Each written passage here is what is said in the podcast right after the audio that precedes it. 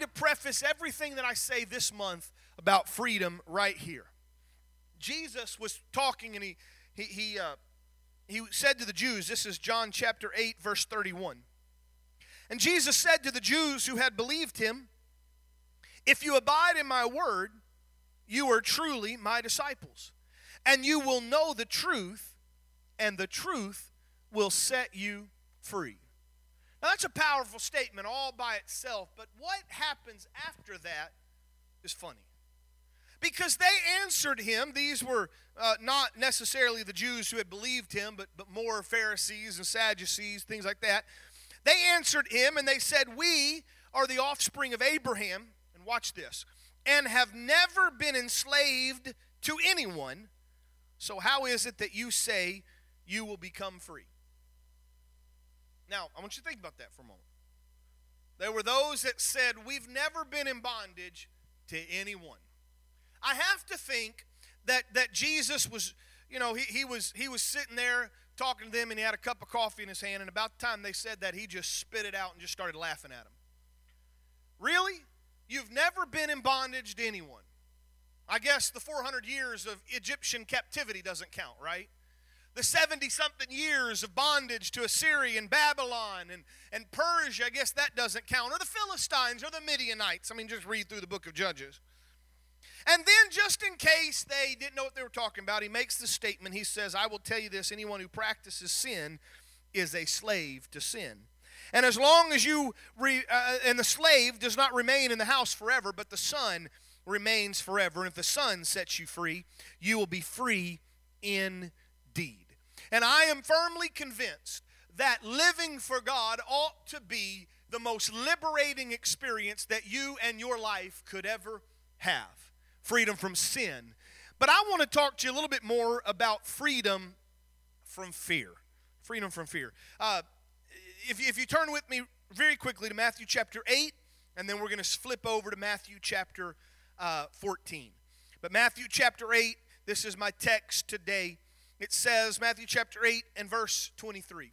And when he had entered into a ship, his disciples followed him, and behold, there arose a great tempest in the sea, insomuch that the ship was covered with the waves, but Jesus was asleep.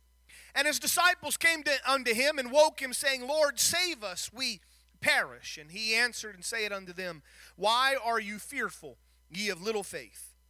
Why are you afraid? And then he arose, rebuked the winds and the sea, and there was a great calm. And then Matthew chapter 14, a kind of a similar story. Jesus constrained his disciples, verse 22 of Matthew 14. He constrained his disciples to get into a ship and to go before him unto the other side while he sent the multitudes away. And when Jesus had sent the multitudes away, he went up into a mountain apart to pray. And when the evening was come, Jesus was there alone. But the ship, with the disciples now in the midst of the sea, tossed with waves, for the wind was contrary. And in the fourth watch of the night, Jesus went unto them walking on the sea. And when the disciples saw him walking on the sea, they were troubled, and they said, It's a spirit, and they cried out for fear. That's that key word again. Straightway Jesus spake unto them, saying, Be of good cheer, it is I, be not afraid. And Peter answered him and said, Lord, if it be thou, bid me to come unto thee on the water. And Jesus said, Come. And Peter came out of the ship, walked on the water to go to Jesus. And when he saw the wind was boisterous, he was afraid and began to sink. And he cried, saying, Lord, save me. Immediately Jesus stretched forth his hand and caught him and said unto him, O thou of little faith, wherefore didst you doubt? And when they came to the ship, the wind ceased. And they that were in the ship came and worshipped him, saying, Of a truth, thou art the Son of God. A few things I want you to catch. Whether Jesus is in the middle of the storm with you, or whether Jesus comes to the storm that you're in, both times he says, Don't be afraid. Everything's going to be okay. I want to preach you from freedom from fear. Why don't you close your Bibles and close your eyes and would you ask the Lord to speak to you where you are? Father, we thank you today.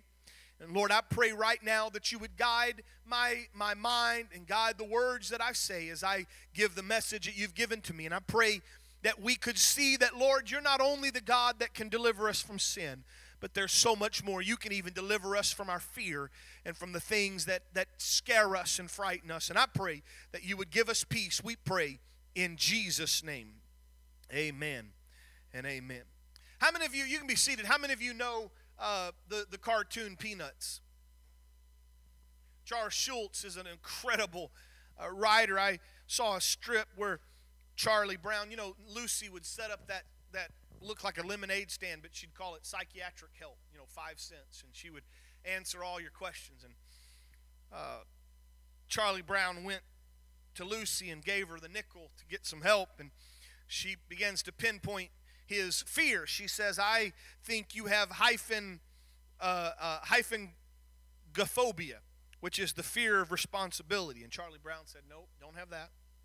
Well, maybe you have uh, ailurophobia, which is the fear of cats. No. Maybe you have climacophobia, which is the fear of suitcases. I mean, I mean staircases rather, staircases. And finally, uh, you know, Charlie Brown says, "No, that's not it." And Lucy in the in the strip, she's exasperated, and she says, "Well, I think you have pantophobia, which is the fear of everything." And Charlie says, "That's the one that I have." You can go online. You can go to phobialist.com it lists 300 researched and studied phobias. Now, I, I, will tell you right now, I don't, I'm not, and, and I don't necessarily say this bragging, but I don't have a lot of fear of everything. I, have watched people, you know, some, some of y'all are so scared of spiders, you'd crawl out of your, your, your, your, your, your, uh, uh, uh, clothes if it came on. Some of you are scared of snakes and you, you'd walk on water if a snake came to you. I don't have a whole lot of these fears, but my goodness, there's a lot of them. There's ablutophobia, the fear of bathing. There's uh, the fear of darkness. There's acoustophobia, the fear of noise. And acrophobia, the fear of heights. And uh, there is bacteria phobia, the fear of bacteria. There's ballistophobia, which is the fear of missiles and bullets. There's baryophobia, the fear of gravity.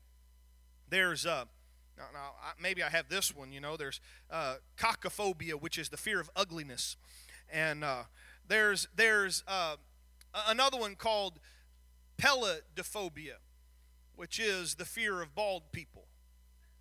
That's why I'm afraid of some of you guys that are bald. And then uh, the, the, there, there, there's so many more, but then there's one that's called the homileophobia, which is the fear of sermons. And I think some of you might have that one.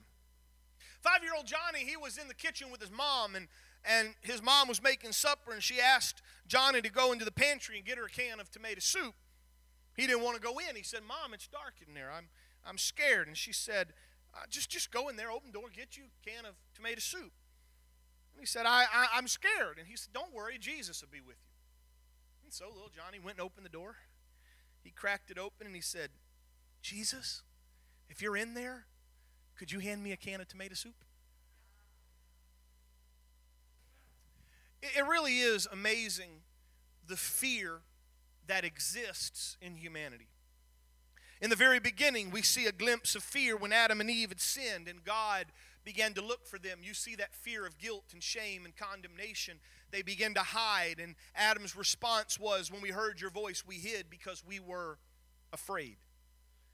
Uh, the, the, the, reason Elijah taunted the prophets of Baal is because uh, if you begin to look at it, you'll find that one of the greatest fears of some of the ancient cultures was that their God might fall asleep when they needed him most. We live in a constant state of fear, so many of us. Turn on the news, there's unrest, there's unease in our lives. Uh, the, the economy fluctuates, the jobs fluctuate, the, the, the health scares, the, the society scares, whatever it might be. But I am amazed, and I think it's important for us to look. I'm going to go through these verses very quickly, and if you don't catch them, you can ask me later. I'll get them to you. But Second Timothy chapter 1 and verse 7 says that God has not given us the spirit of fear, but of power and of love and a sound mind. I want you if you if you don't hear anything else about this sermon tonight, understand this. Fear is not of God. I'll say it again. Fear is not of God. The Bible says that God does not exist to scare you. Instead, God wants to give you power, a mind, and a spirit of love, and a sound mind. God is able to touch the things that exists in our mind that, that confuse us and torment us. Lamentations chapter 3 when, when Jeremiah said, My enemies chased me sore like a bird without a cause.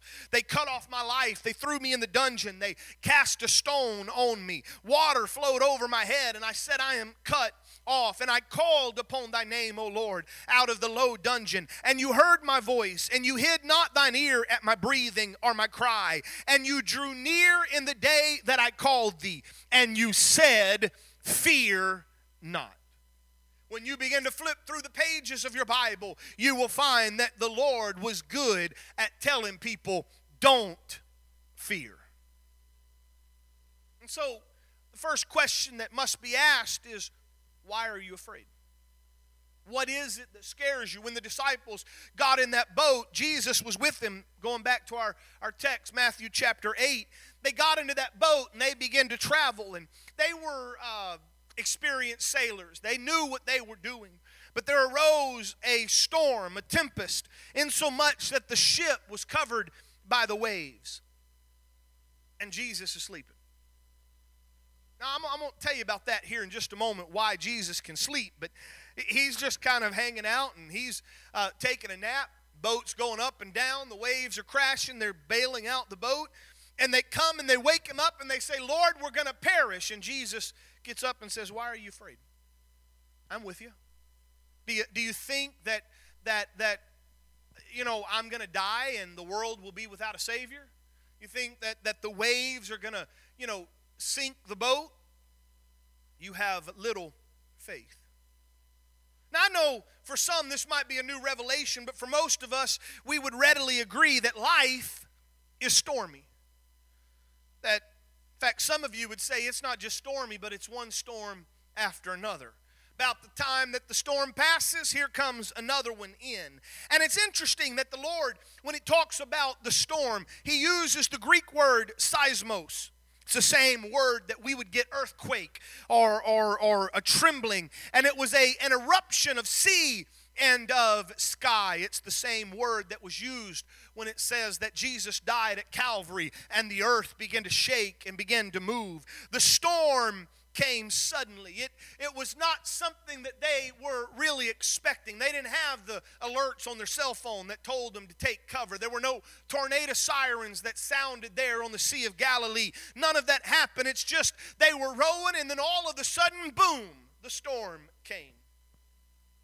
Life has a way of doing that. You go to work one morning and the storm erupts, the pink slips waiting. You've had the job for 20 years, but the storm arose. You went to bed feeling healthy, but now the doctor says you're sick. Storms arise quickly. It seems that everything is going okay, life is good, and then boom, you're hit with a massive tempest that goes. But Jesus remains unstirred in the storm. You know, just because you live for God, doesn't mean that your calendar is full of Caribbean cruises. I wish that was the case. I'd like to stand up behind here and tell you that, man, life is all peaches and ice cream and it's good. But it's not. Sometimes someone sideswipes your van and doesn't leave a note. Sometimes you run over the nail that the truck in front of you left. And, and you know, just, just let me help you out. I, I have preached and I've told you that, that living for God is way better than not living for God. But are you ready for this? Even sometimes living for God means you get soaked. Jesus is laying there in that boat, and, and I promise you, the same storm that was scaring the disciples, Jesus was experiencing at the same time. And so, John chapter 16 and verse 33, most people translate it and, and they do it f- falsely. They would say, In this world you might, in this world you may, in this world possibly you could have tribulation. But that's not what the Bible says. The Bible says, In this world you will have tribulation. And, and I would tell you that as Jesus, they, they, they, they shook Jesus awake and he got up and he looked at them and I kind of think he was he was really surprised. Why in the world are you afraid? It's because the, uh, one of the, the greatest verses that has ever spoken to me in the midst of a trial and a, and a storm that I have gone through, my family have gone through. I heard it as clearly as I've ever heard anything from the Lord. When He told me, He looked at me and He said, Brandon, my peace I give to you. He did not say, I'm going to calm you. He did not say, I'm going to, you know, help you find peace. He said, I'm going to give you my peace. The reason the Lord could sleep in the storm is because He's the one in whom the storm has to obey. He was sleeping because He knows the end from the beginning. He knows the storm's not going to sink the boat. And if you had that understanding, I could go through it. When I'm in the middle of my storm, it'd be nice if the Lord would say the storm is going to last 35 minutes and everything's going to happen, but don't worry, everything's going to be okay. But I don't get that all the time. But the Lord says, My peace I give to you. The, uh, I'm, I'm glad that the Lord calmed the storm for the disciples when he was in the boat first, and then later calmed the storm that he was not in the boat. And the Lord knows how to do that. The Lord knows how to be with you in the middle of something, and then later, hopefully, you would have some faith to say, He's not going to leave me hanging. But again, the disciples, they didn't do that.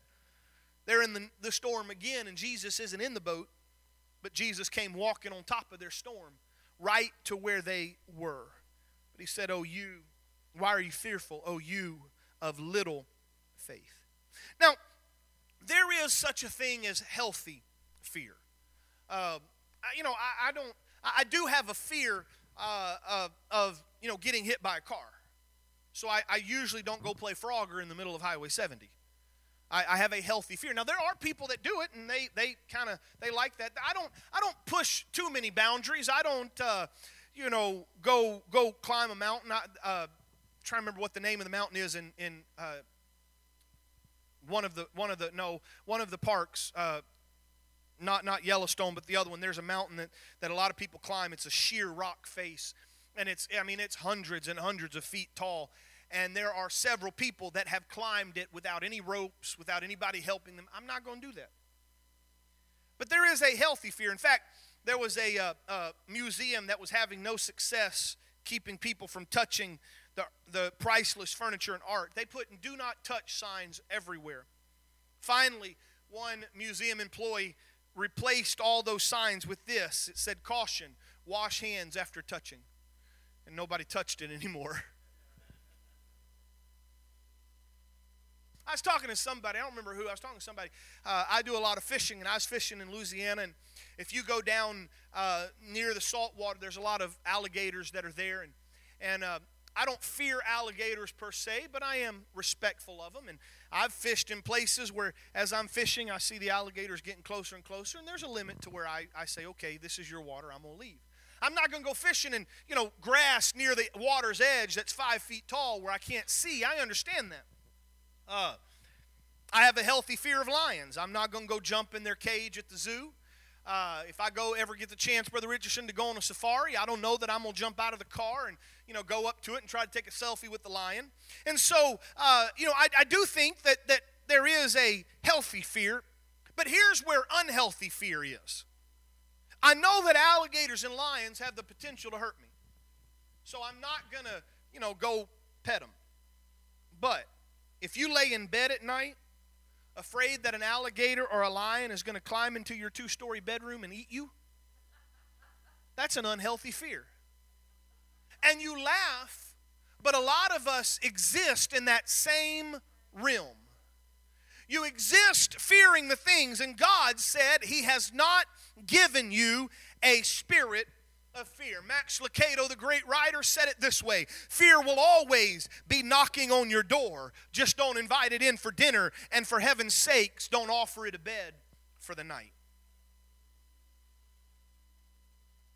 Second thing you need to understand is not only does Jesus remain unstirred in the midst of your storm, but you also need to know that he's able to calm your storm. When Jesus got up, Matthew chapter 8 and verse 26, he got up and he commanded the wind and the waves and and and one version of the Bible says and it became completely calm.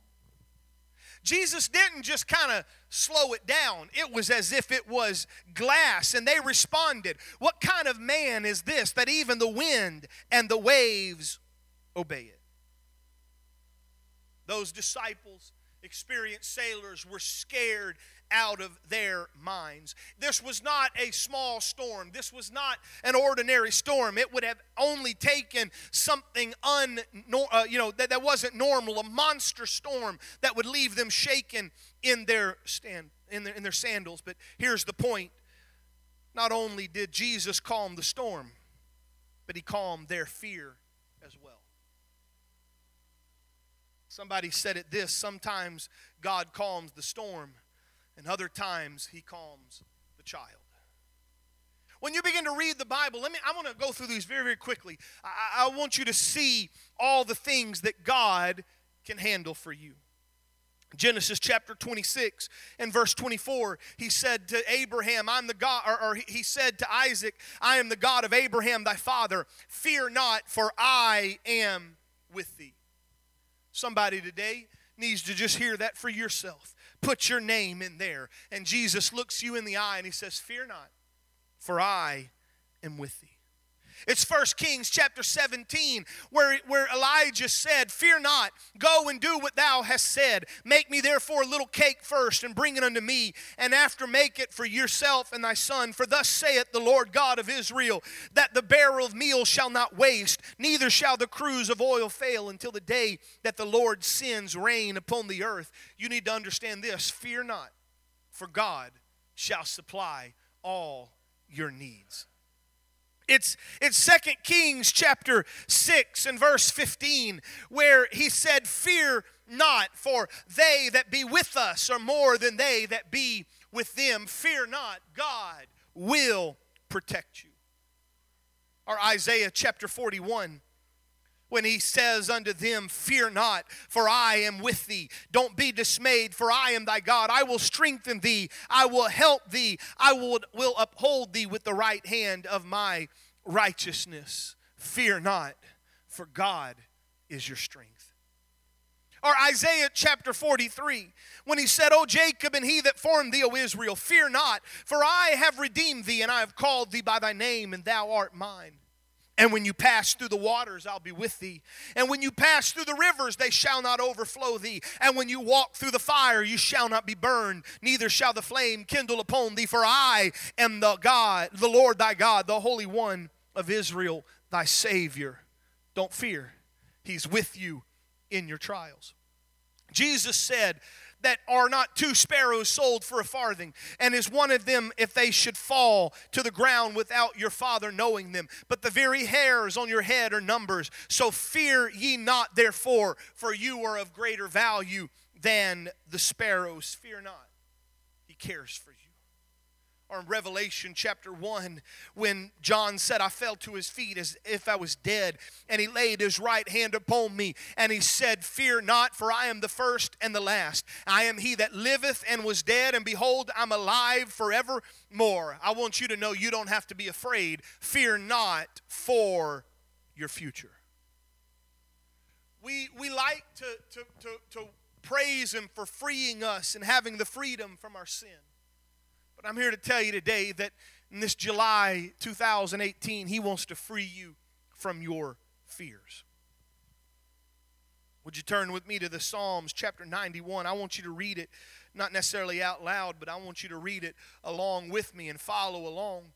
I want you to understand what God has for you. He says, Those who live in the shelter of the Most High will find rest in the shadow of the Almighty. This I declare about the Lord, that He alone is my refuge and my place of safety. He is my God, and I will trust Him. And He'll rescue you from every trap and protect you from deadly disease. He'll cover you with His feathers and shelter you with his wings. His faithful promises are your armor and your protection. Don't be afraid of the terrors of night, nor the arrow that flies in the day. Do not dread the disease that stalks you in the darkness, nor the disaster that strikes at midday. Though a thousand might fall at your side, uh, though 10,000 are dying around you, these evils will not touch you. Just open up your eyes and see how the wicked are punished if you'll make the Lord your refuge, if you'll make the Most High your shelter. No evil will conquer you. No plague will come near your home. He'll order his angels to protect you where you go. They'll hold you up with their hands. You won't even hurt your foot on a stone. You'll trample upon lions and cobras. You'll crush fierce lions and certain serpents under your feet. The Lord says, I will rescue those who love me. I will protect those who trust in my name. And when they call on me, I will answer. I will be with them in trouble. I will rescue and honor them. I will reward them with a long life and give them my salvation. Fear not. It's David's shepherd psalm, Psalms 23 4. Yea, though I walk through the valley of the shadow of death, I will fear no evil. Why? because thou art with me. Thy rod and thy staff, they comfort me. Psalms 27 reads this way The Lord is my light and my salvation. Whom shall I fear? The Lord is the strength of my life. Of whom shall I be afraid? When the wicked, even mine enemies, came up upon me to eat my flesh, they stumbled and fell. If a host encampeth about against me, my heart shall not fear. If war rises against me, in this will I be confident. One thing have I desired of the Lord, and that will I seek after, that I may dwell in the house of the Lord all the days of my life, to behold the beauty of the Lord and to inquire in his temple. For in the time of trouble, He'll hide me in his pavilion. In the secret of his tabernacle, he shall hide me. He sets me on a rock. Now mine eyes shall be lifted up above my enemies round about me. And therefore I will offer in his tabernacle sacrifices of joy, and I will sing, yea, I will sing praises unto the Lord. Fear not. If you keep going down to verse 14, he gives this instruction Wait on the Lord. Be of good courage, and he shall strengthen thine heart. Wait, I say, on the Lord. Dr. Stanley Jones wrote this paragraph that I have used for years. He said, I am inwardly fashioned for faith and not for fear. Fear is not my native land, faith is. I'm so made that worry and anxiety are sand in the machinery of my life, and faith is the oil.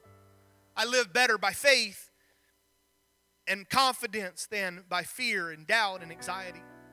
And anxiety and worry, my being is grasp, gasping for breath. They're not my native air.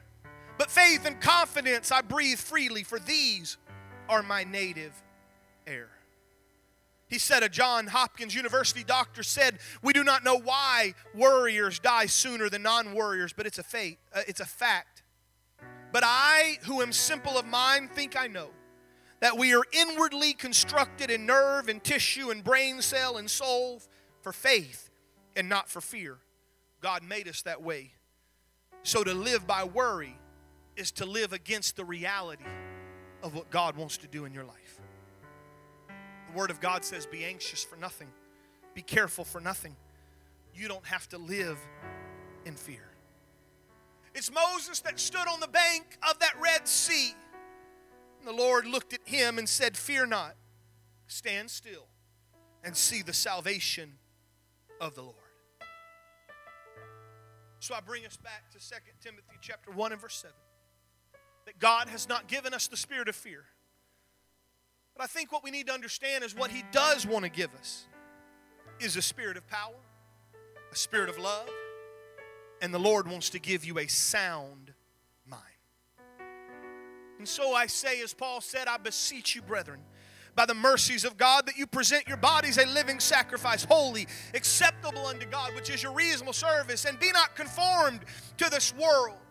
Don't let the world and its anxiety and its fear and all of its chaos, don't be conformed to that world, but be transformed by the renewing of your mind.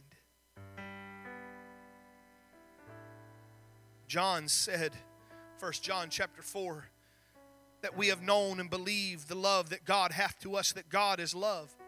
And he that dwelleth in love dwelleth in God, and God in him. And hereby is our love made perfect, that we may have boldness in the day of judgment. Because as he is, so are we in this world, for there is no fear in love. But perfect love casteth out all fear. For fear hath torment, and he that feareth is not made perfect in love. And we love him because he first loved us. Would you stand?